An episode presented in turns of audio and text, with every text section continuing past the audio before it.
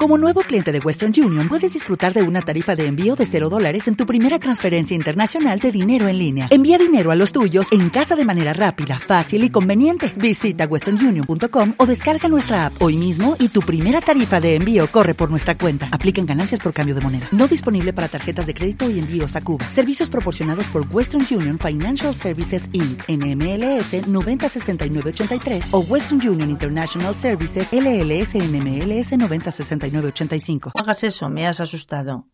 Lo siento, ya me iba y solo quería comprobar si había alguien más. ¿Te llevo a casa? Gracias, pero. Pero si ya te has puesto la chaqueta. Vente conmigo, así no tendrás que entretenerte activando la alarma. Ricard se echó a reír con esa risa suya entrecortada. La semana anterior Martín se quedó la última y tuvo que activar la alarma, pero la hizo saltar dos veces. Al final tuvo que pagar a la empresa de seguridad para poder salir. De acuerdo, dijo, te lo agradezco. No, Ricard moqueaba, ¿hay de qué? El corazón le latía con fuerza. Percibió enseguida el olor de Harry Hall. Abrió sigilosamente la puerta de la habitación y tanteó con la mano hasta dar con el interruptor de la pared. La otra mano empuñaba una pistola que apuntaba a la cama, apenas visible en la oscuridad. Tomó aire y pulsó el interruptor. La luz bañó el dormitorio. En una habitación prácticamente desnuda, con una cama sencilla, hecha y vacía, al igual que el resto del apartamento. Ya había comprobado las demás habitaciones, y ahora se encontraba en el dormitorio y notaba que el pulso volvía a estabilizarse. Harry Hall no estaba en casa. Se guardó la pistola descargada en el bolsillo de la sucia chaqueta vaquera y notó que, con la culata, machacaba las pastillas desodorantes que había cogido de los servicios de la plaza de Oslo S al lado del teléfono público desde el que llamó para conseguir la dirección de la calle Sophie. Entrar fue más difícil de lo que había imaginado. Estuvo a punto de darse por vencido cuando, después de haber llamado dos veces al telefonillo, no obtuvo respuesta. Pero entonces empujó la puerta y resultó que estaba encajada en el marco sin haberse cerrado del todo. Se debería al frío.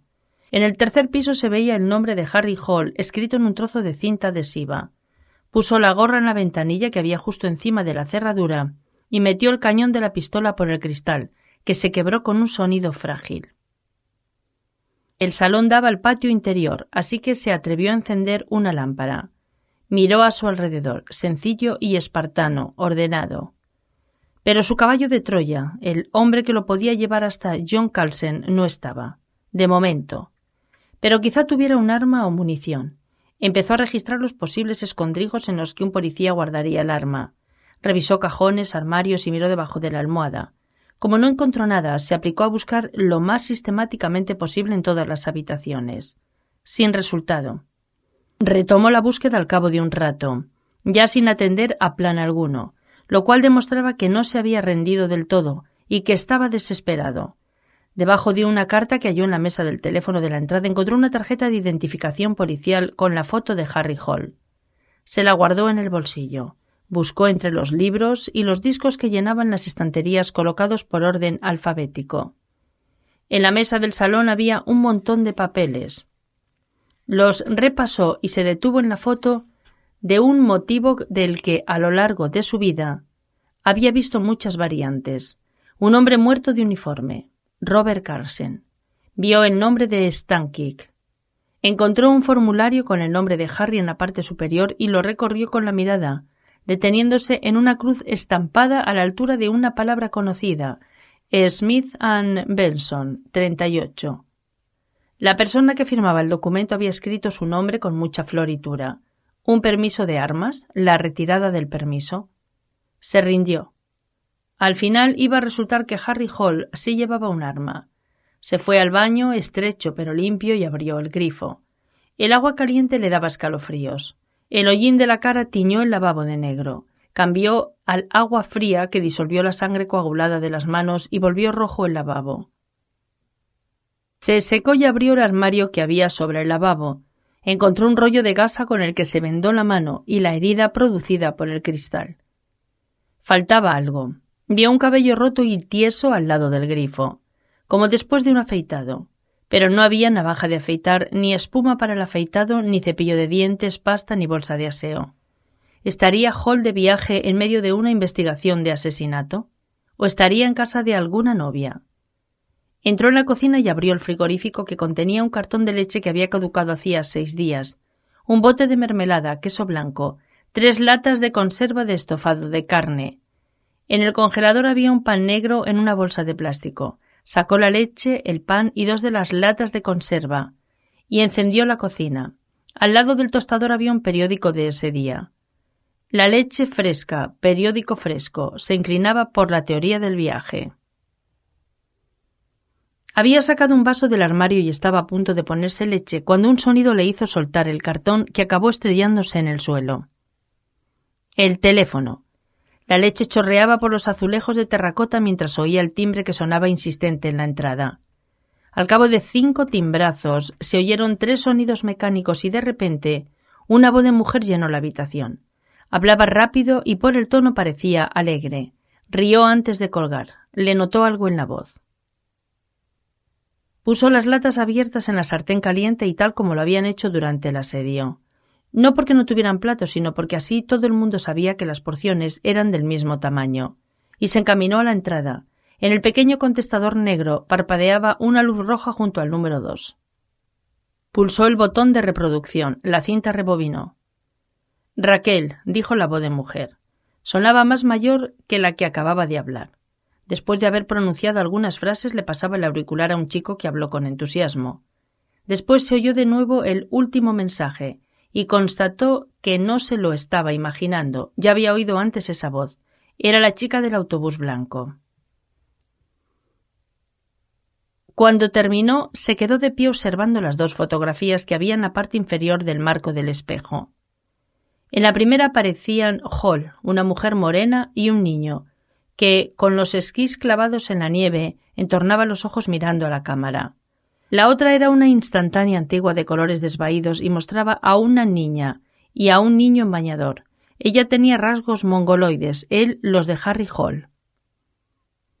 Se sentó en la cocina a comer, pero aguzando el oído para percibir cualquier sonido que procediera de la escalera.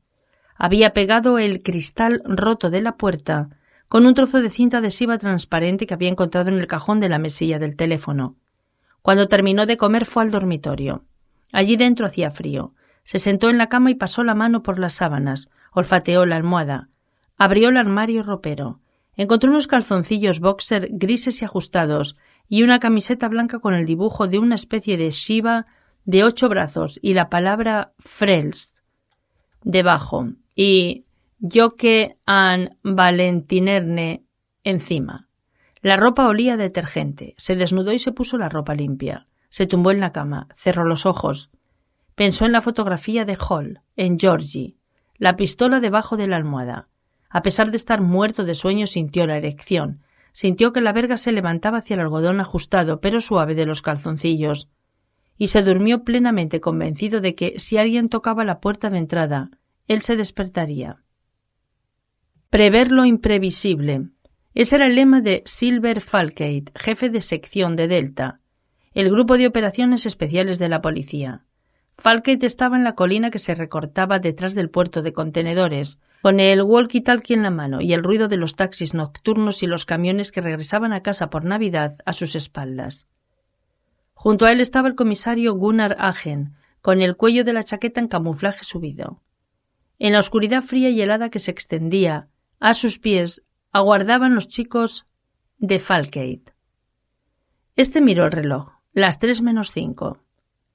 Hacía diecinueve minutos que uno de los pastores alemanes de la unidad canina había detectado una presencia humana dentro de un contenedor rojo. Aun así, a Falkate no le gustaba aquella situación, a pesar de que la misión pareciera normal. Eso no era lo que le disgustaba.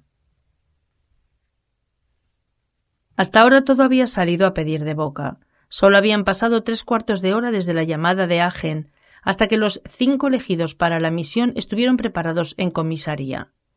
El grupo Delta se componía de setenta personas, la mayoría hombres muy motivados y bien entrenados, con una media de edad de treinta y un años. Los llamaban según la necesidad y el trabajo incluía lo que se conocían como misiones armadas complejas, categoría dentro de la que se enmarcaba aquella operación.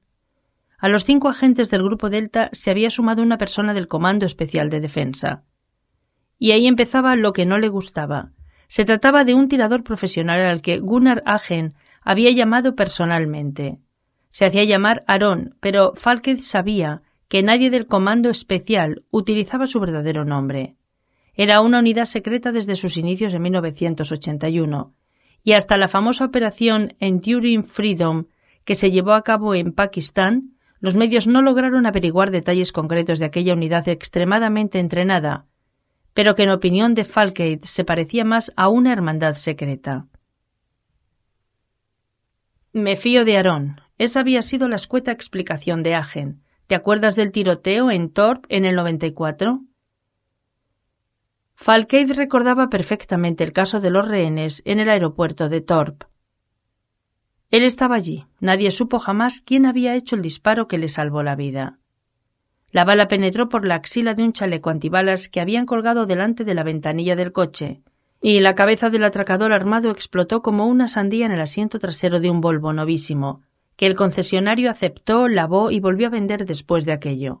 Eso no le preocupaba, ni tampoco que Aaron hubiese traído un rifle que Falkey no había visto jamás. Las iniciales M-A-R de la culata no le decían nada. Aarón se encontraba ahora en algún lugar, con una mirada láser y gafas de visión nocturna, y acababa de informar de que veía perfectamente el contenedor. Aarón gruñía por toda respuesta cuando Falkey le pedía que lo conectase con la red de comunicación.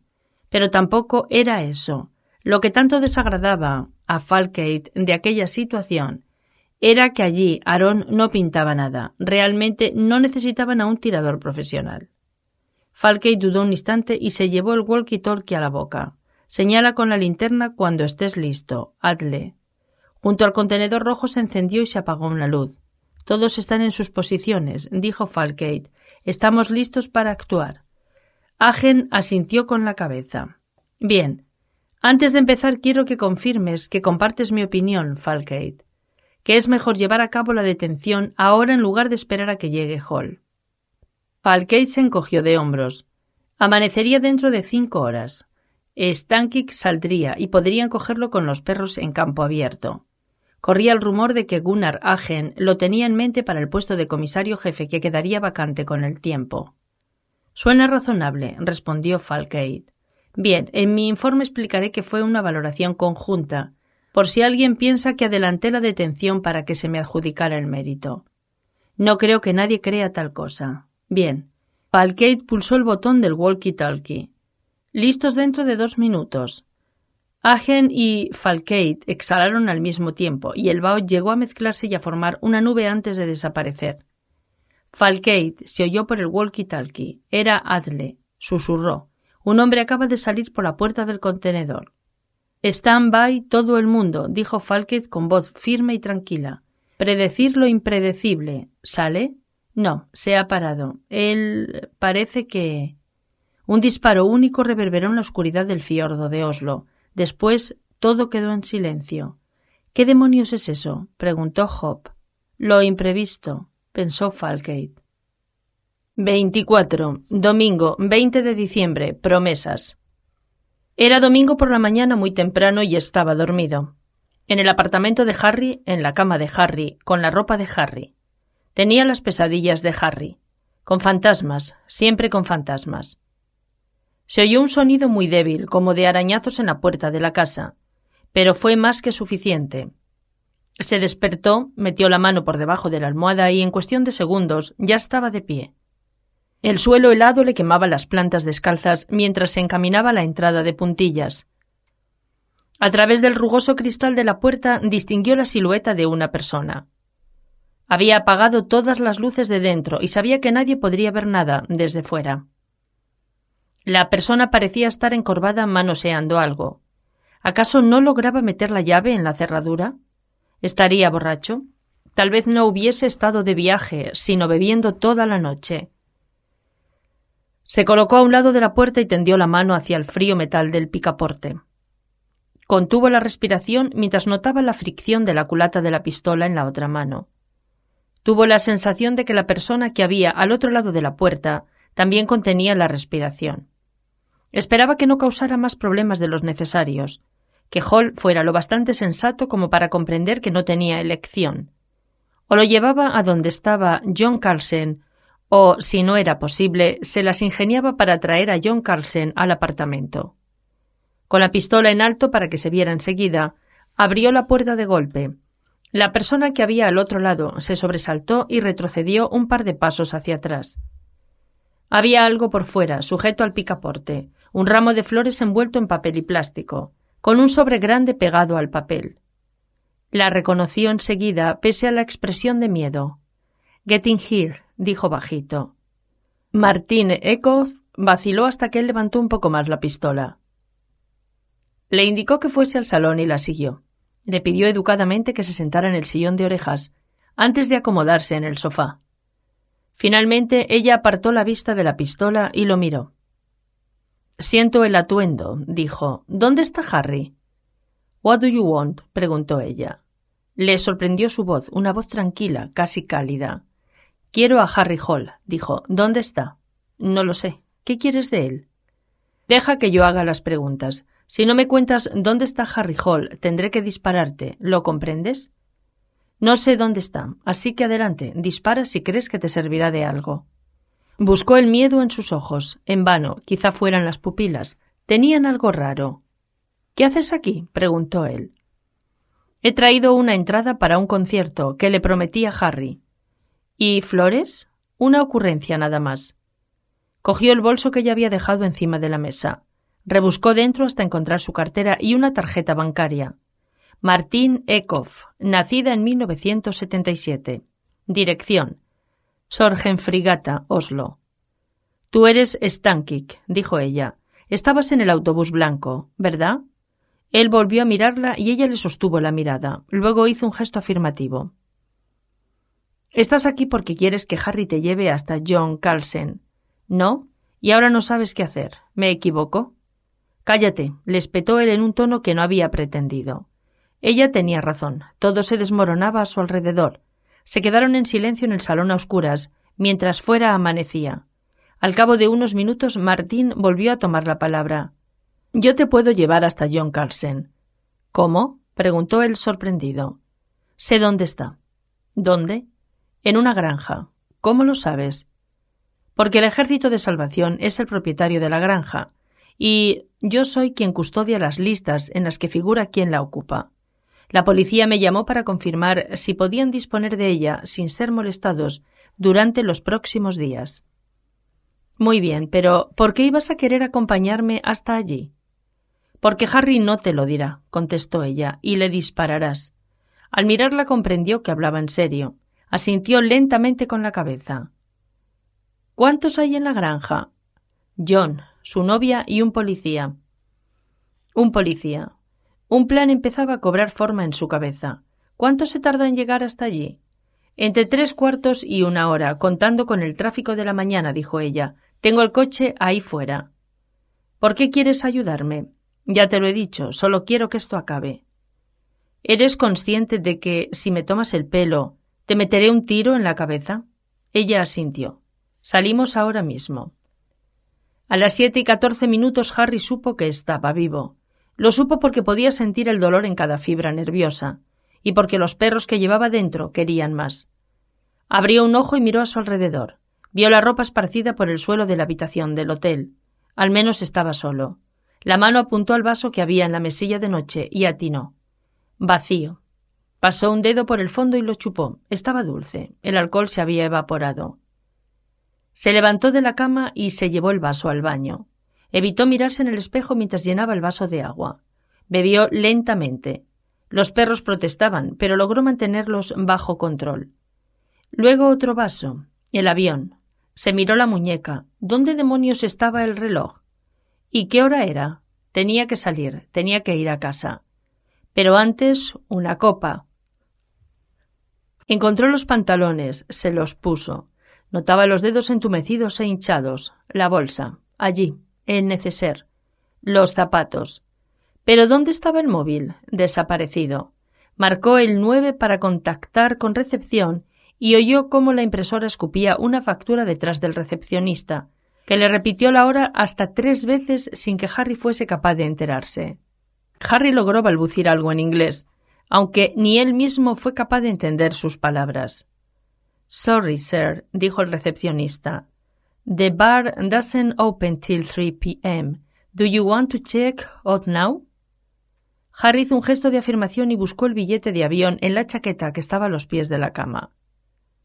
¿Sir? Yes, contestó Harry antes de colgar. Se recostó en la cama para seguir hurgando en los bolsillos del pantalón, pero solo encontró una moneda de veinte coronas. Y de repente se acordó de lo que había ocurrido con el reloj. Cuando iban a cerrar el bar y él fue a pagar la cuenta, le faltaban unas cuantas cunas, así que se puso sobre los billetes una moneda de veinte coronas y se dio media vuelta. Pero antes de llegar a la salida, oyó una exclamación de enfado y notó un dolor en la nuca. Miró al suelo y vio la moneda de veinte coronas dando saltos entre sus pies. Así que volvió a la barra y el camarero murmuró que aceptaba el reloj como compensación por lo que debía. Harry recordó que se le habían roto los bolsillos de la chaqueta, así que tanteó y encontró el billete de avión dentro del forro del bolsillo interior. Cuando logró sacarlo buscó la hora de salida. En ese momento llamaron a la puerta, primero una vez y luego otra, más fuerte. Harry apenas recordaba lo que había pasado después de que cerrase el bar, así que si aquello tenía que ver con algo sucedido en ese intervalo de tiempo, había pocas razones para creer que le esperase nada agradable. Claro que también cabía la posibilidad de que alguien hubiese encontrado su móvil. Se acercó renqueando a la puerta y la entreabrió. Good morning, dijo la mujer, o tal vez no. Harry intentó sonreír y se apoyó en el marco de la puerta. ¿Qué quieres? Ahora que se había recogido el pelo, le recordaba aún más a una profesora de inglés. Hacer un trato, dijo ella. Ah, ¿y por qué no ayer? Porque quería saber lo que hacías después de nuestro encuentro. Si te encontrabas con alguien de la policía croata, por ejemplo. ¿Y sabes que no lo hice? Estuviste bebiendo en el bar hasta que cerró y luego te marchaste tambaleando a tu habitación. ¿También tienes espías? Vamos, Hall, tienes que coger un avión. Fuera había un coche esperándolos, con el camarero del bar que lucía los tatuajes carcelarios al volante. A la Catedral de San Esteban, Fred, dijo la mujer. Y rápido el avión sale dentro de hora y media. Sabes mucho sobre mí, observó Harry, y yo no sé nada de ti. Puedes llamarme María, dijo ella. La torre de la imponente Catedral de San Esteban desapareció en la bruma de la mañana que se arrastraba sobre Zagreb. María condujo a Harry por la nave central, donde apenas había gente. Pasaron junto a los confesionarios y delante de una selección de santos con sus correspondientes bancos para la oración. De los altavoces camuflados surgían los acordes de grabaciones de cantos corales, cuyo sonido apagado y temblón quizá pretendía inducir a la contemplación, aunque a Harry le hizo pensar en el hilo musical de un supermercado católico. Los guió hasta una nave lateral y, tras cruzar una puerta, Llegaron a una habitación pequeña con bancada doble. La luz de la mañana entraba roja y azul por los cristales tintados. Dos velas encendidas se alzaban a ambos lados de una figura de Cristo crucificado. Delante del crucifijo había una figura de cera arrodillada con el rostro vuelto hacia el cielo y los brazos levantados en una plegaria desesperada.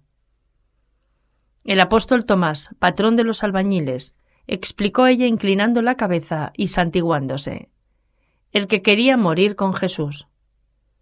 Tomás el incrédulo, pensó Harry, mientras ella se inclinaba sobre su bolso, sacaba una pequeña vela con una foto de un santo, la encendía y la colocaba delante del apóstol. Arrodíllate, le pidió ella. ¿Por qué? Tú haz lo que te digo. Aunque a regañadientes Harry hincó las rodillas en el terciopelo rojo y deshilachado del reclinatorio, y apoyó los codos en el reposabrazos inclinado de madera renegrida a causa del sudor, la grasa y las lágrimas. Curiosamente resultó ser una postura bastante cómoda. Juro por el Hijo de Dios que voy a cumplir mi parte del acuerdo. Harry vaciló, luego inclinó la cabeza. Juro, empezó ella. Juro, en nombre del Hijo, mi Redentor. En nombre del Hijo, mi Redentor hacer lo que esté en mi mano para salvar al que llaman Mali Espasitelg. Harry lo repitió. Ella se levantó. Aquí es donde me encontré con mi cliente, explicó. Aquí me encargó el trabajo. Vamos, este no es sitio para negociar con el destino de los humanos. Fred los llevó al gran parque abierto del rey Tomislav y esperó en el coche mientras Harry y María buscaban un banco. Las briznas de hierba reseca se esforzaban por erguirse, pero el viento frustraba sus empeños una y otra vez. Al otro lado del viejo pabellón de exposiciones resonó la campana de un tranvía. No le vi la cara, le confesó María, pero tenía voz de persona joven. ¿De persona joven? En octubre llamó por primera vez al International Hotel. Cuando el asunto guarda relación con los refugiados, le pasan la llamada a Fred, y él me la pasó a mí. La persona que llamó aseguró hacerlo en nombre de otra persona que quería permanecer en el anonimato y que deseaba encargar un trabajo que debía ejecutarse en Oslo. Recuerdo que de fondo había mucho ruido de tráfico. Una cabina de teléfonos. Probablemente. Yo le dije que nunca hacía negocios por teléfono ni con anónimos y colgué. Al cabo de dos días volvió a llamar y me citó tres días después en la Catedral de San Esteban. Me indicó la hora exacta a la que debía presentarme y las señas del confesionario al que debía acudir. Delante del banco donde se hallaban se alzaba un árbol, en una de cuyas ramas vio aterrizar un grajo. El animal inclinó la cabeza y los miró con pesadumbre. Aquel día la iglesia estaba llena de turistas. Yo entré en el confesionario acordado a la hora acordada. Había un sobre sellado en una silla. Lo abrí. Dentro encontré instrucciones detalladas sobre dónde y cómo había que liquidar a John Carlsen, un adelanto en dólares americanos que excedía la suma que solemos pedir por ese concepto, así como una oferta de los términos en los que cerraríamos el trato. Además, decía que el intermediario con quien yo ya había hablado por teléfono se pondría en contacto conmigo para recibir mi respuesta y acordar los detalles relativos al pago, en el caso de que yo aceptara. El intermediario sería nuestro único medio de contacto. Pero por razones de seguridad él no estaba al tanto de los detalles de la operación y por lo tanto yo tampoco debía revelar nada bajo ninguna circunstancia. Me llevé el sobre, salí del confesionario y de la iglesia y volví al hotel. Media hora más tarde llamó el intermediario. Es decir, la misma persona que te había llamado desde Oslo. No se presentó, pero como antigua profesora suelo fijarme en cómo hablan inglés los demás, y esa persona tenía un acento muy personal. ¿De qué hablasteis? Le dije que lo rechazábamos por tres razones. Primero, porque tenemos por norma conocer los motivos del contratante para solicitar el cargo. Segundo, porque por razones de seguridad nunca permitimos que otros decidan la hora y el lugar. Y tercero, porque no trabajamos con contratantes anónimos. ¿Qué contestó? Dijo que él era el responsable del pago, así que me tendría que contentar con su identidad. Y me preguntó cuánto le costaría que yo prescindiera de las otras objeciones. Luego me reveló lo que estaba dispuesto a pagar. Y yo. Harry la observó mientras buscaba las palabras inglesas correctas. No estaba preparada para una suma como aquella. ¿Qué propuso? Doscientos mil dólares. Es quince veces más de lo que solemos cobrar. Harry asintió despacio y entonces dejó de interesarte el motivo. No te pido que lo entiendas, Hall, pero teníamos un plan desde el principio. Pensábamos volver a Bukovar en cuanto hubiésemos reunido el dinero suficiente, empezar una nueva vida. Cuando llegó esta oferta comprendí que era nuestro billete de salida, sería el último trabajo. Así que renunciaste a los principios idealistas de vuestro negocio de asesinato? preguntó Harry mientras buscaba los cigarrillos. No querrás decir que tú te dedicas de forma idealista a la investigación de asesinatos, ¿verdad, Hall? Sí y no. Uno tiene que comer. Ella sonrió brevemente. Entonces no hay mucha diferencia entre tú y yo, ¿no es cierto? Lo dudo. Ah, sí. Si no me equivoco, tú como yo, esperas que paguen los que se lo merecen, ¿verdad? Eso cae por su propio peso. Pero no es tan evidente, ¿no? Descubriste que la culpabilidad contenía matices que se te escapaban cuando decidiste hacerte policía y salvar del mal a la humanidad, que había poca maldad pero mucha fragilidad humana, muchas historias tristes en las que reconocerse a uno mismo. Pero como bien dices, uno tiene que comer. Así empezamos a mentir, tanto a los que nos rodean como a nosotros mismos. Harry no encontraba el mechero. Si no lograba encender pronto el cigarrillo, explotaría. No quería pensar en Birger Holmen. Ahora no. Notó un roce rasposo en los dientes cuando mordió el filtro. ¿Cómo dices que se llamaba ese intermediario? Preguntas como si ya lo supieras, observó ella. Robert Carlsen, declaró Harry rascándose la cara con la palma de la mano. Él te dio el sobre sobre las instrucciones el 12 de octubre. Ella enarcó una ceja perfecta. Encontramos su billete de avión. A Harry le dio un escalofrío. El viento lo atravesó como un espectro, y cuando volvió a casa ocupó sin saberlo el puesto de la persona cuyo destino él mismo había sellado. Es para partirse de risa, ¿verdad? Ella no contestó. Lo que no entiendo, dijo Harry, es por qué tu hijo no suspendió el encargo cuando se enteró por la televisión o la prensa de que había matado a la persona encargada de pagar la factura. Él nunca sabe quién es el contratante ni qué ha hecho la víctima, explicó ella. Es mejor así.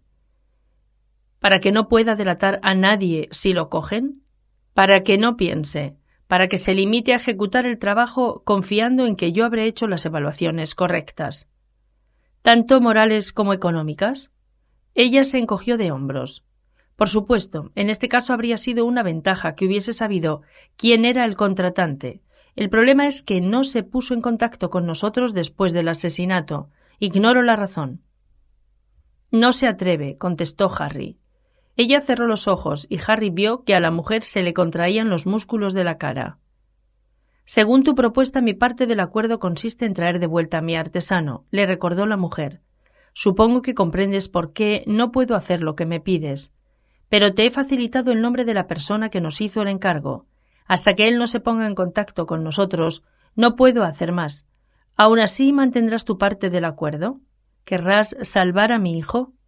Harry no contestó. El grajo despegó de repente de la rama y una lluvia de gotas cayó en la gravilla delante de ellos. ¿Crees que tu hijo se detendrá si se entera de lo escasas que son sus posibilidades? Ella sonrió con una mezcla de ironía y tristeza y negó con la cabeza. ¿Por qué no? Porque no teme a nada y es testarudo. Se parece a su padre. Harry observó a aquella mujer delgada de cabeza erguida, y pensó que no estaba tan seguro de que lo último fuese cierto. Recuerdo a Fred. Cogeré un taxi para ir al aeropuerto. La mujer se miró las manos. ¿Crees en Dios, Harry? No. Aún así, has jurado ante él que salvarías a mi hijo. Sí, dijo Harry poniéndose de pie. Ella se quedó sentada mirándolo. ¿Eres hombre de palabra? No siempre. No crees en Dios, repitió ella, ni tampoco en la palabra que das. Entonces, ¿qué te queda? Él se abrigó bien con la chaqueta. Dime, ¿en qué crees? Creo en la promesa siguiente, respondió Harry.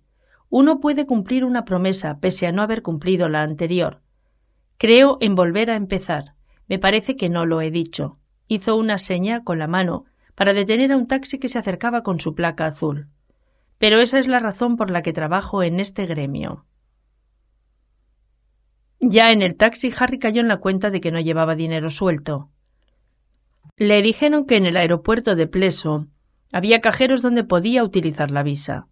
Se pasó todo el camino manoseando la moneda de veinte coronas. El recuerdo de la moneda dando vueltas en el suelo del bar del hotel luchaba por imponerse a la idea de la primera copa que se tomaría en el avión. Ya había amanecido cuando John se despertó con el ruido de un coche que llegaba a Otsgar. Se quedó mirando al techo. Había sido una noche larga y fría y no había dormido mucho. ¿Quién será?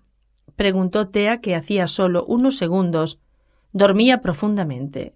John le notó la preocupación en el tono de voz. Seguramente el relevo del policía, contestó John. Se apagó el motor y se oyó el ruido de dos puertas que se abrían y se cerraban. Se acercaban dos personas, pero no oyeron voces, policías taciturnos. Desde la sala de estar, donde se había instalado el policía, pudieron oír que llamaban a la puerta. Una vez, dos veces. ¿No piensa abrir? susurró Tea. Calla, le chistó John. Quizás haya salido. Puede que esté en la letrina. Llamaron por tercera vez. Fuerte. Voy a abrir, dijo John. Espera, le rogó ella. Tenemos que dejarles entrar, insistió John, pasando por encima de ella para vestirse. Abrió la puerta que daba al salón. En el cenicero de la mesa había una colilla humeante y en el sofá una manta. Volvieron a llamar. John miró por la ventana, pero no vio el coche. Qué extraño. Se puso justo delante de la puerta. ¿Quién es? gritó, ya menos seguro. Policía, dijo una voz fuera. Cabía la posibilidad de que estuviese equivocado, pero le pareció apreciar un acento raro en la voz. Se sobresaltó ante un nuevo aporreo, extendió una mano temblorosa hacia el picaporte, respiró hondo y abrió la puerta de golpe. El viento gélido arremetió contra él como una pared de agua, y el contraluz cegador del sol matutino que tan bajo brillaba en el horizonte lo obligó a entornar los ojos hacia las dos siluetas que aguardaban en el porche. ¿Sois el relevo? preguntó John. No, dijo una voz de mujer que John reconoció en el acto. Ya ha terminado todo. ¿Qué ha terminado? preguntó John, sorprendido, poniéndose la mano en los ojos a modo de visera. Hola, ¿eres tú? Sí, tenéis que hacer la maleta, os llevaremos a casa, dijo ella. ¿Por qué? Ella se lo explicó todo. John, gritó Tea desde el dormitorio. Un momento, dijo John, y dejó la puerta abierta mientras regresaba a la habitación. ¿Quién es? preguntó Tea. Es la policía que me interrogó explicó John, Tori Lee, y un tipo que también se apellida Lee, creo. Dicen que Stankik está muerto. Le han disparado esta noche. El policía que los custodiaba volvió de la letrina, guardó sus cosas y se marchó. Diez minutos más tarde John se colgaba la mochila del hombro, cerraba la puerta y echaba la llave. Fue pisando sus propias huellas en la nieve profunda hasta llegar a la fachada de la casa. Contó cinco tablas y colgó la llave en el gancho que había dentro. Luego se apresuró a unirse a los demás, que ya iban camino del Golf rojo, que, expulsando un humo blanco, los aguardaba con el motor en marcha. Se acomodó en el asiento trasero al lado de Tea. El coche echó a andar y él la rodeó con el brazo y la estrechó antes de inclinarse entre los asientos delanteros. ¿Qué ocurrió anoche en el puerto de contenedores? La agente Tori Lee miró a su colega Ola que iba en el asiento del acompañante. Dicen que al parecer Stankik intentó empuñar un arma, explicó Olali. En fin, eso cuenta ese tirador profesional del Comando Especial. ¿Y no fue así?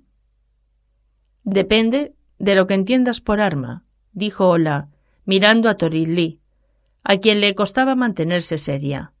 Cuando le dieron la vuelta tenía la braqueta abierta y la polla fuera. Parece que había salido a la puerta para mear.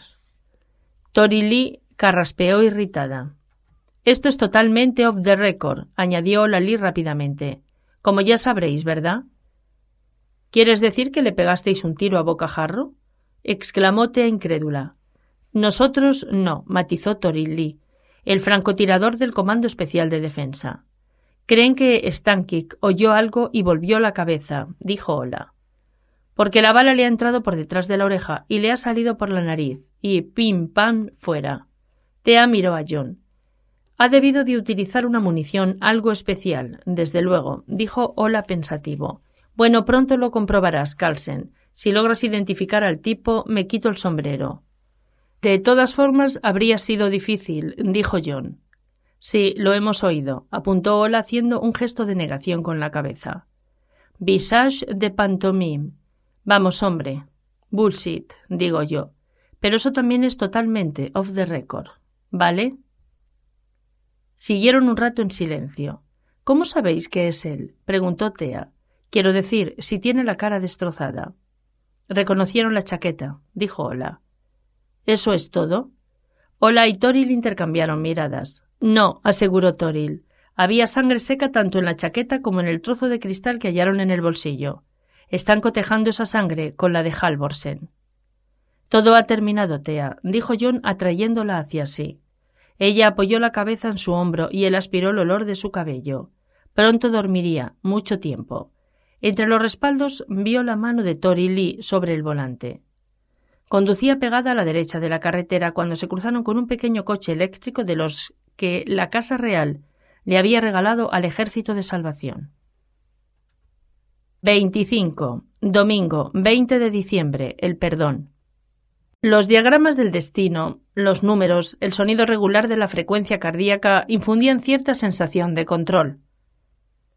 Halvorsen llevaba una mascarilla que le cubría la boca y la nariz y en la cabeza algo que se parecía a un casco y que, según había explicado el médico, registraba los cambios en actividad cerebral. Tenía los párpados oscurecidos por una fina red de capilares. Harry pensó que nunca lo había visto de aquel modo. Jamás había visto a Halvorsen con los ojos cerrados. Siempre los tenía abiertos. Alguien abrió la puerta a su espalda. Era Bit. Por fin, dijo ella. Vengo directamente del aeropuerto, susurró Harry. Parece un piloto de un caza durmiendo.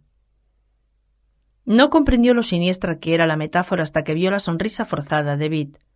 Si no hubiese tenido el cerebro tan entumecido, quizá hubiera elegido otra o habría mantenido la boca cerrada. La razón por la que era capaz de mostrar una especie de fachada era que el avión entre Zagreb y Oslo solo se encontraba en espacio aéreo internacional durante hora y media, y la azafata encargada del alcohol pareció atender absolutamente a todo el mundo antes de reparar en la lucecita encendida en el asiento de Harry. Salieron fuera y encontraron un sofá al final del pasillo. ¿Alguna novedad? preguntó Harry. Bit se pasó la mano por la cara. El médico que realizó el reconocimiento de Sofía Miholhek me llamó ayer por la tarde. No pudo encontrar otras lesiones que el cardenal de la frente y opina que es muy probable que se diera contra una puerta, tal y como explicó Sofía. Dijo que se tomaba muy en serio lo del secreto profesional, pero su mujer lo había convencido de que debía informar, ya que se trataba de la investigación de un asunto muy grave. Le tomó una muestra de sangre a Sofía, pero los resultados del análisis no mostraron nada anormal hasta que él, siguiendo una intuición, pidió que se comprobase si había rastro de la hormona GHC. El nivel deja poco margen de duda, según dice. Bit se mordió el labio inferior. Interesante intuición, dijo Harry, pero no tengo ni idea de lo que es la hormona GHC. Sofía estuvo embarazada hace poco, Harry. Harry intentó silbar, pero tenía la boca demasiado seca. Tendrás que ir a hablar con ella. Sí, claro, como la última vez nos hicimos amigas del alma, resopló Bit. No tienes que hacerte su amiga, solo quieres averiguar si la violaron. ¿Si la violaron? Intuición. Bit exhaló un suspiro. De acuerdo, pero ya no corre tanta prisa. ¿Qué quieres decir? Después de lo que ha pasado esta noche, ¿Qué ha pasado esta noche? Bit lo miró. ¿No lo sabes? Harry negó con la cabeza. Te dejé al menos cuatro mensajes en el teléfono. Perdí el móvil ayer, pero dímelo. Vio que Bit tragaba saliva. Mierda, dijo Harry, dime que no es lo que creo que es. Le han pegado un tiro a Stankik. Murió en el acto. Harry cerró los ojos y distinguió la voz de Bit muy a lo lejos. Stankik hizo ademán de coger algo y, según el informe, le advirtieron a gritos que se detuviese. Informe, pensó Harry, tan rápido. Desgraciadamente, la única arma que encontraron fue un trozo de cristal en el bolsillo. Tenía sangre y el forense ha prometido que tendrán los resultados mañana. Probablemente tuvo la pistola escondida hasta que volvió a necesitarla. Tampoco llevaba documentación encima. ¿Encontrasteis alguna otra cosa? La pregunta de Harry salió automáticamente, porque sus pensamientos se encontraban en otro lugar, exactamente en la Catedral de San Esteban, juro en nombre del Hijo de Dios. Tenía los utensilios para drogarse en un rincón, jeringa, cucharilla, esas cosas. Y algo más interesante aún, un perro muerto colgando del techo, un mezner negro, según el guardia del puerto. Habían cortado trozos del cuerpo. Me alegra oírlo, murmuró Harry. ¿Cómo? Nada. Eso explica, como mencionaste, los trozos de carne hallados en el vómito de la calle Gote Borgata. ¿Participó alguien más en la operación, aparte del grupo Delta? No, según el informe. ¿Quién ha firmado el informe? El jefe del dispositivo, por supuesto, Silver Falcade. Por supuesto. En todo caso, ya se ha acabado. No, no tienes por qué gritar, Harry. No se ha acabado. Donde hay un príncipe, hay un rey. ¿Qué te pasa? Beat tenía las mejillas encendidas. Muere un asesino a sueldo y tú hablas de él como si fuera un amigo. Halvorsen, pensó Harry. Beat había estado a punto de decir Halvorsen.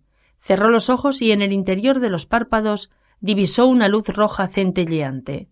Como velas, pensó, como las velas en la iglesia. Solo era un niño cuando enterraron a su madre, en Andalsnes, con vistas a la montaña, lo que ella había pedido cuando cayó enferma. Y allí estuvieron el padre, Sos y él mismo oyendo al pastor hablar de una persona a la que no conocieron, porque su padre no era capaz de hacerlo, y puede que Harry ya lo supiera, que sin ella no había familia. Y el abuelo, cuya alta estatura había heredado Harry, se encorvó y, echándole el aliento mezclado con olor a alcohol en la cara, le dijo que así debía ser, que los padres se iban los primeros. Harry tragó saliva. He localizado a la jefa de Stankic, dijo, y ha confirmado que el asesinato fue encargado por Robert Carlsen. Beat lo miró asombrada. Pero eso no es todo, prosiguió Harry. Robert solo era un intermediario, hay alguien detrás. ¿Quién? No tengo ni idea, solo sé que se trata de alguien que se puede permitir pagar doscientos mil dólares por un asesinato. ¿Y todo eso te lo contó la jefa de Stankic? ¿Así sin más? Harry negó con la cabeza. Hicimos un trato. ¿Qué clase de trato? No querrás saberlo. Beat parpadeó asombrada. Luego asintió con la cabeza. Harry miró a una mujer mayor que avanzaba cojeando apoyada en unas muletas, y se preguntó si la madre de Stankic y Fred leerían los periódicos noruegos en Internet. Si ya se habrían enterado de que Stankic había muerto. Los padres de Halvorsen están comiendo en la cafetería. Voy a verlos. ¿Quieres venir, Harry? ¿Cómo? Perdón. Comí en el avión. Lo valorarán. Dicen que hablaba de ti con cariño, como de un hermano mayor. Harry negó con la cabeza. Más tarde, quizá. Cuando Bit se marchó, Harry volvió a la habitación de Halvorsen. Acercó la silla a la cama, tomó asiento y miró la cara pálida que descansaba en la almohada. En la bolsa llevaba una botella de Jim Beam, sin abrir, que había comprado en la tienda libre de impuestos del aeropuerto. Somos nosotros contra la jauría, murmuró. Harry apretó la punta del dedo corazón contra el pulgar, justo por encima de la frente de Halvorsen. Con el dedo corazón le asestó a la gente un fuerte golpe entre los ojos, pero los párpados no se movieron. Yasin, susurró Harry, notando que tenía la voz gangosa. El fin de la chaqueta impactó contra el borde de la cama con un sonido seco. Harry hurgó con la mano. Había algo dentro del forro. El móvil desaparecido. Cuando regresó Bit con los padres de Halvorsen, él ya se había marchado. Estaba tumbado en el sofá con la cabeza en el regazo de Thea, que veía una película antigua en la tele, y John podía distinguir la voz nítida de Beth Davis mientras miraba al techo y se decía que conocía ese techo mejor que el suyo. Y si se concentraba, al final vería algo conocido, algo diferente a la cara destrozada que le habían mostrado en el frío sótano del Rix Hospitalet. Y cuando le preguntaron si aquel era el hombre que había visto en la puerta de su apartamento, el mismo que más tarde agredió al policía con una navaja, él negó con la cabeza. Pero eso no quiere decir que no sea él, contestó John, y ellos respondieron con un gesto de afirmación y tomaron nota antes de sacarlo de allí. ¿Estás seguro de que la policía no quiere que duermas en tu apartamento? preguntó Tea. Habrá muchos comentarios si te quedas aquí esta noche. Es la escena de un crimen, dijo John. Estará sellado hasta que terminen las indagaciones. Sellado, dijo ella, como unos labios que guardan un secreto. Beth Davis le estaba echando la bronca a una mujer más joven, y los violines entonaban una melodía de gran intensidad dramática. ¿En qué piensas? preguntó Thea. John no contestó. No le dijo que le había mentido al asegurarle que todo había acabado, que no se acabaría hasta que él no hiciese lo que tenía que hacer. Y lo que tenía que hacer era coger el toro por los cuernos, pararle los pies al enemigo, ser un soldadito valiente. Porque él ya lo sabía, porque la verdad era que en la calle Goteborgata cuando Halvorsen escuchaba el mensaje telefónico de Mats Hilstrup, el mensaje de su confesión. Él estaba lo bastante cerca como para oírlo. Llamaron a la puerta. Ella se levantó rápidamente como si agradeciese la interrupción. Era Ricard. ¿Molesto? preguntó. No, dijo John, ya me iba. John se vistió en medio de un silencio atronador. Cuando cerró la puerta tras de sí, se quedó unos segundos escuchando sus voces. Susurraban. ¿Por qué susurrarían? Ricard parecía enfadado. Cogió el tranvía que iba hasta la ciudad y luego el metro de Holmenkollen.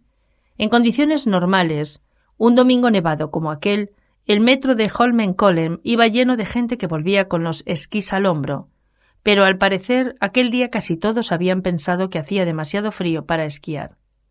Se apeó en la última estación y contempló Oslo que se extendía a sus pies. La casa de Mats y Ragnhild estaba situada sobre una cima. John nunca había estado allí antes. La verja era relativamente estrecha, como la entrada de los coches, rodeada por un grupo de árboles que ocultaban la casa desde la carretera. Era un edificio bajo construido en armonía con el terreno, de forma que uno no se daba cuenta de lo grande que era hasta haber entrado y haberla visto por dentro. Por lo menos eso decía Ragnhild.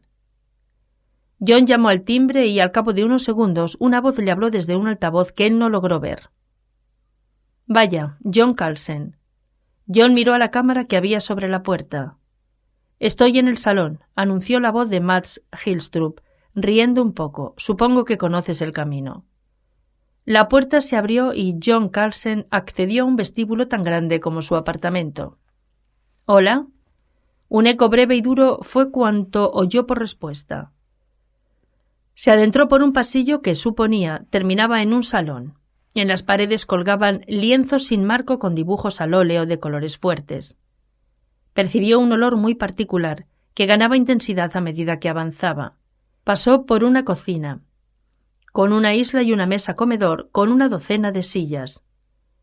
El fregadero estaba lleno de platos y vasos y botellas vacías de cerveza y licor. Allí reinaba un olor empalagoso a comida rancia y a cerveza. Continuó pasillo arriba. Ropa tirada por el suelo. Miró por la puerta de un baño. Olía a vómito.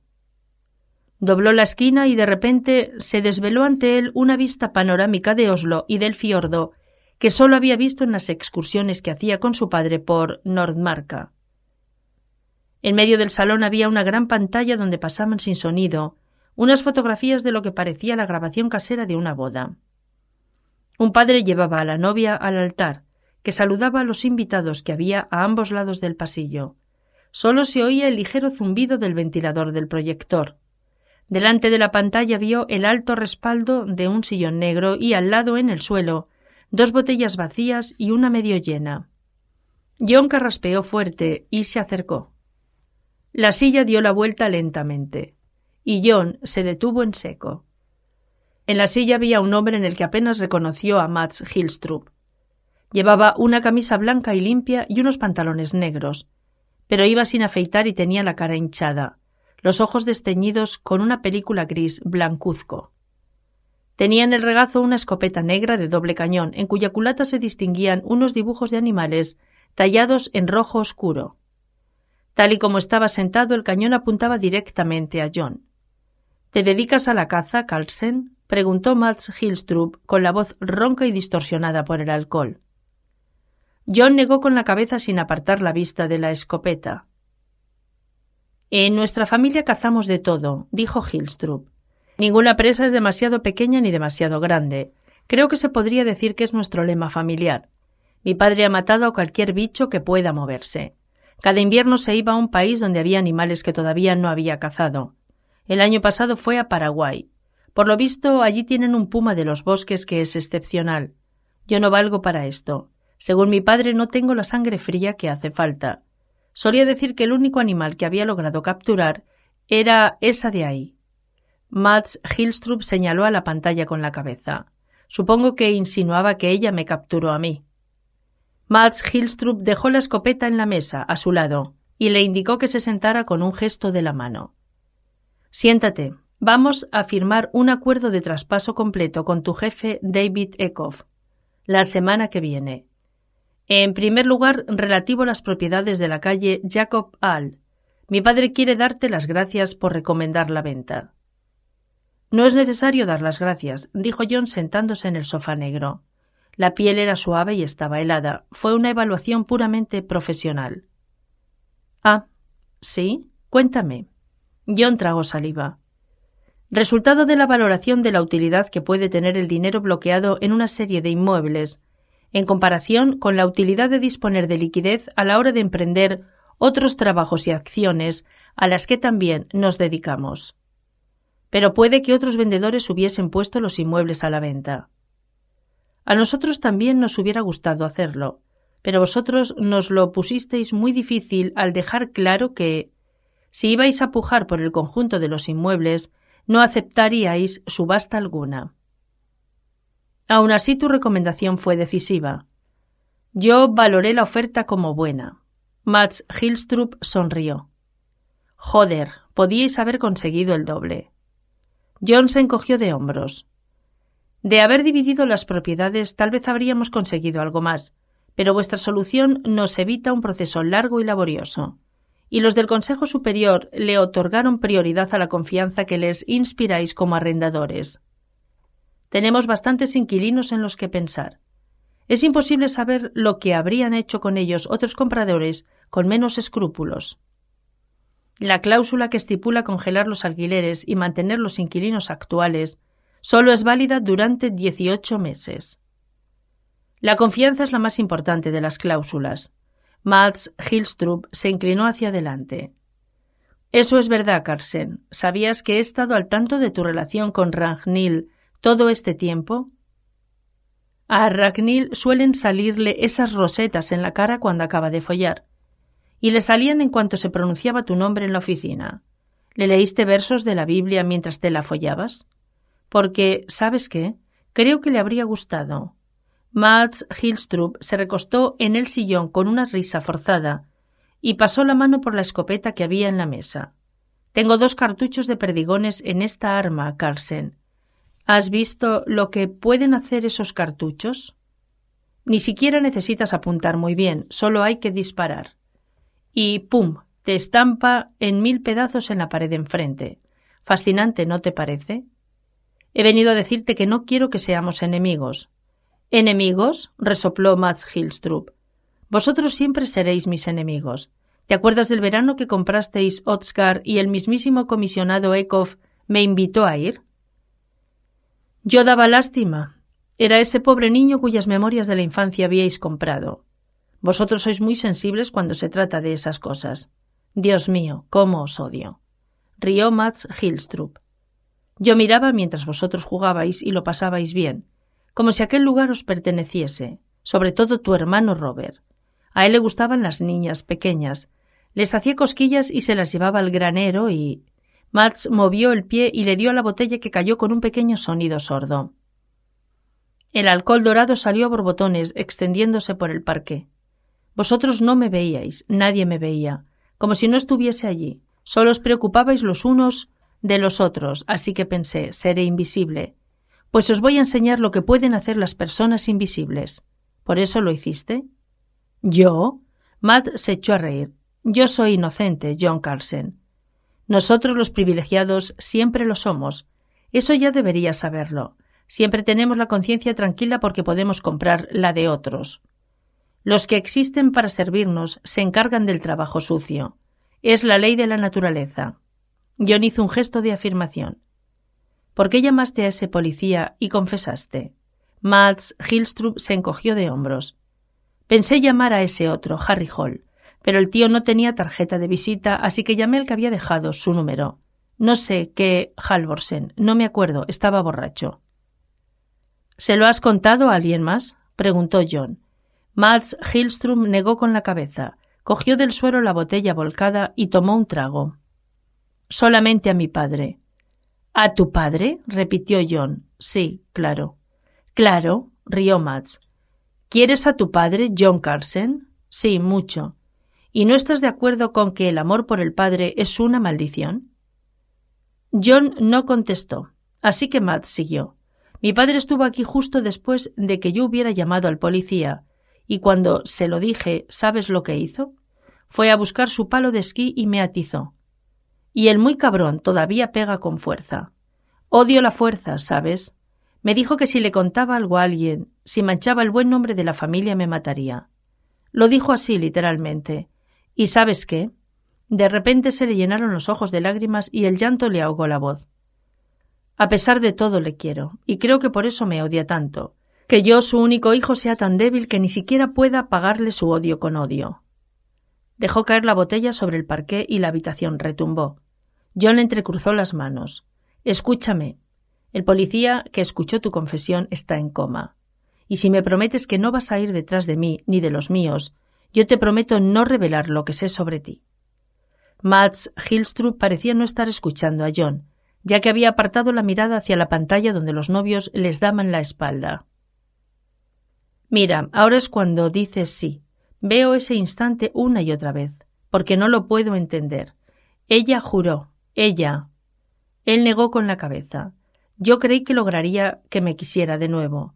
Si era capaz de llevar a cabo este crimen, me vería como soy. Un delincuente tiene que ser valiente, fuerte. Un hombre, ¿no? No solo respiraba fuerte por la nariz mientras escupía las palabras. El hijo de alguien. John se levantó. Tengo que irme. Mads Hilstrup hizo un gesto de afirmación. Tengo algo que te pertenece. Llamémoslo. Se apretó pensativo el labio inferior. Un regalo de despedida, de parte de Ragnhild. John miraba con atención la bolsa negra que le había dado Mads Hilstrup mientras viajaba en el metro de Holmenkollen. Hacía tanto frío que los que se habían atrevido a salir a dar su paseo dominical Caminaban con los hombros encogidos y las cabezas gachas, enterradas en gorros y bufandas. Pero Bit Lon no sentía el frío mientras llamaba al timbre de la familia Mijolhek en la calle Jacob All. De hecho, no había sentido nada desde la última noticia que le dieron en el hospital. El corazón no es el principal problema, dijo el médico. Tiene dañados otros órganos, sobre todo los riñones. La señora Mijolhek esperaba a Bit en la puerta y la condujo hasta la cocina donde su hija Sofía se manoseaba el pelo. La señora Mijolhek echó agua en la cafetera y sacó tres tazas. Quizás sea mejor que Sofía y yo nos quedemos a solas, dijo Bit. Ella quiere que yo esté presente, insistió la señora Mijolhek. ¿Café? No, gracias. Tengo que volver al Rix Hospitalet. Esta charla no durará mucho. De acuerdo, dijo la señora Mijolhek tirando el agua. Beat se sentó enfrente de Sofía, intentando captar su mirada, pero ella seguía estudiando las puntas del pelo. ¿Estás segura de que no quieres que hagamos esto a solas, Sofía? ¿Por qué? preguntó ella con ese tono arisco que los adolescentes enfadados utilizan con una eficacia asombrosa para conseguir lo que quieren, hacer enfadar a los demás. Son asuntos bastante personales, Sofía. Esta señora es mi madre. De acuerdo, dijo Bit. ¿Has abortado? Sofía se puso rígida. Esbozó una mueca, una mezcla de ira y dolor. ¿De qué hablas? le espetó, pero no pudo ocultar la sorpresa en la voz. ¿Quién era el padre? preguntó Bit. Sofía seguía desenmarañando enredos inexistentes. La señora Mijolhek las miraba boquiabierta. ¿Tuviste relaciones sexuales voluntarias con él? Continuó Bit, o te violó. ¿Cómo te atreves a decirle eso a mi hija? exclamó la madre. Solo es una niña. No te atrevas a hablarle como si fuese una. una puta. Tu hija ha estado embarazada, señora Mijolhek. Solo quiero saber si tiene alguna relación con el caso de asesinato en el que estamos trabajando. La mandíbula inferior de la madre parecía estar a punto de desencajarse. Hasta que por fin abrió la boca. Bit se inclinó hacia Sofía. ¿Fue Robert Carlsen, Sofía? ¿Fue él? A la joven empezó a temblarle el labio inferior. La madre se levantó de la silla. ¿Qué está diciendo? Sofía. Dile que no es verdad. Sofía apoyó la cara en la mesa y se cubrió la cabeza con los brazos. Sofía, gritó la madre. Sí, susurró Sofía llorosa. Fue él, fue Robert Carlsen. No creí, no tenía ni idea de que era así. Bit se levantó. Sofía sollozaba y su madre las miraba como si acabasen de darle una bofetada. Bit solo se sentía entumecida. Esta noche han cogido al hombre que mató a Robert, dijo. Un comando especial le disparó en el puerto de contenedores. Está muerto. Buscaba reacciones, pero no hubo respuesta alguna. Me voy. Nadie le prestó atención y se fue sola hasta la puerta. Estaba junto a la ventana contemplando el paisaje blanco y ondulado. Parecía un mar de leche que de repente se hubiera congelado. Entreveía casas y graneros rojos en algunas de las cimas. El sol brillaba sobre la colina suspendido a muy baja altura y parecía extenuado. They are no coming back, dijo él. Se han ido. O puede que nunca hayan estado aquí. Quizá me has mentido. Han estado aquí, contestó Martín apartando la olla de la placa. Hacía calor cuando llegamos y tú mismo has visto las huellas en la nieve. Algo habrá pasado. Siéntate, la comida está lista. Dejó la pistola al lado del plato y se comió el estofado. Se dio cuenta de que las latas eran de la misma marca que las que había comido en el apartamento de Harry Hall. En el alféizar de la ventana había una radio antigua de color azul. Sonaba música pop interrumpida por una voz ininteligible. En ese momento pusieron algo que él ya había oído en una película, algo que su madre tocaba de vez en cuando en el piano que tenía delante de la ventana, que era la única ventana de la casa con vistas al Danubio. Como solía decir su padre en tono burlón, cuando quería tomarle el pelo a su madre. Y si ella se dejaba irritar, él siempre terminaba la controversia preguntando cómo una mujer tan inteligente y guapa podía haberle elegido a él como marido. ¿Harry es tu novio? preguntó él. Martín hizo un gesto de negación. Entonces, ¿por qué le llevas una entrada para un concierto? Ella no contestó. Él sonrió. Creo que estás enamorada de él. Ella levantó el tenedor apuntándole como si quisiera subrayar algo, pero cambió de idea. ¿Y tú? ¿Hay alguna chica esperándote en tu país? Él negó con la cabeza mientras bebía un vaso de agua. ¿Por qué no? ¿Demasiado trabajo? Él derramó agua en el mantel. La tensión, pensó. Es la razón por la que de repente estalló en carcajadas y no pudo controlarse. Ella también se echó a reír. O tal vez seas marica, dijo ella, secándose una lágrima de risa. Es posible que en tu país te espere un chico. Él rió todavía más y siguió haciéndolo después de que ella hubiese parado. Sirvió más estofado en los dos platos. Ya que te gusta tanto, te doy esto, dijo él tirando una foto encima de la mesa. Era la fotografía que había encontrado en el espejo del pasillo donde aparecía Harry, con la mujer morena y el niño. Ella la cogió y la estudió. Se le ve contento, dijo en voz baja. Quizás se sentía feliz en aquel momento. Sí, una penumbra grisácea se había ido colocando por las ventanas y se había apoderado de la habitación. Quizá pueda sentirse feliz de nuevo, musitó ella. ¿Crees que es posible? ¿Volver a sentirse feliz? Por supuesto. Miró la radio que había detrás de ella. ¿Por qué me ayudas? Ya te lo he dicho, Harry no te habría ayudado y entonces. No te creo, tiene que haber algo más. Ella se encogió de hombros. ¿Puedes decirme lo que pone aquí? Le preguntó mientras desdoblaba el impreso que había encontrado entre el montón de papeles en la mesa de salón de Harry antes de pasárselo. Martín empezó a leer mientras él observaba la foto de Harry de la tarjeta de identificación encontrada en el apartamento. Miraba por encima de la cámara. Comprendió que Harry estaba mirando al fotógrafo en lugar de a la cámara, y pensó que aquello quizá dijera algo sobre el hombre de la foto. Le retiran algo que se llama Smith Benson 38, dijo Martín. Le piden que entregue este documento firmado cuando quiera recogerla en la oficina de suministros de la Comisaría General. Él asintió lentamente con la cabeza. Y está firmado en el original, ¿verdad? Sí, por. vamos a ver. El comisario Gunnar Agen. En otras palabras, Harry no ha recogido su arma. Y eso quiere decir que es inofensivo, que ahora mismo está totalmente indefenso. Martín parpadeó asombrada. ¿En qué estás pensando? 26. Domingo 20 de diciembre. El truco de magia. Las farolas se encendieron en la calle Goteborgata. Vale, le dijo Harry a Beat. ¿Halvorsen estaba aparcado aquí? Sí. Salieron, y Stankick les atacó. Primero disparó a John, que logró huir y esconderse en el patio interior, y entonces atacó a Halvorsen, que estaba metiéndose en el coche para coger el arma. Sí, encontraron a Halvorsen tendido al lado del vehículo. Hallamos sangre en los bolsillos del abrigo y de los pantalones, además de en la cinturilla. No es suya, así que suponemos que pertenece a Stankik, que debió de registrar a Halvorsen, y se llevó su cartera y su móvil.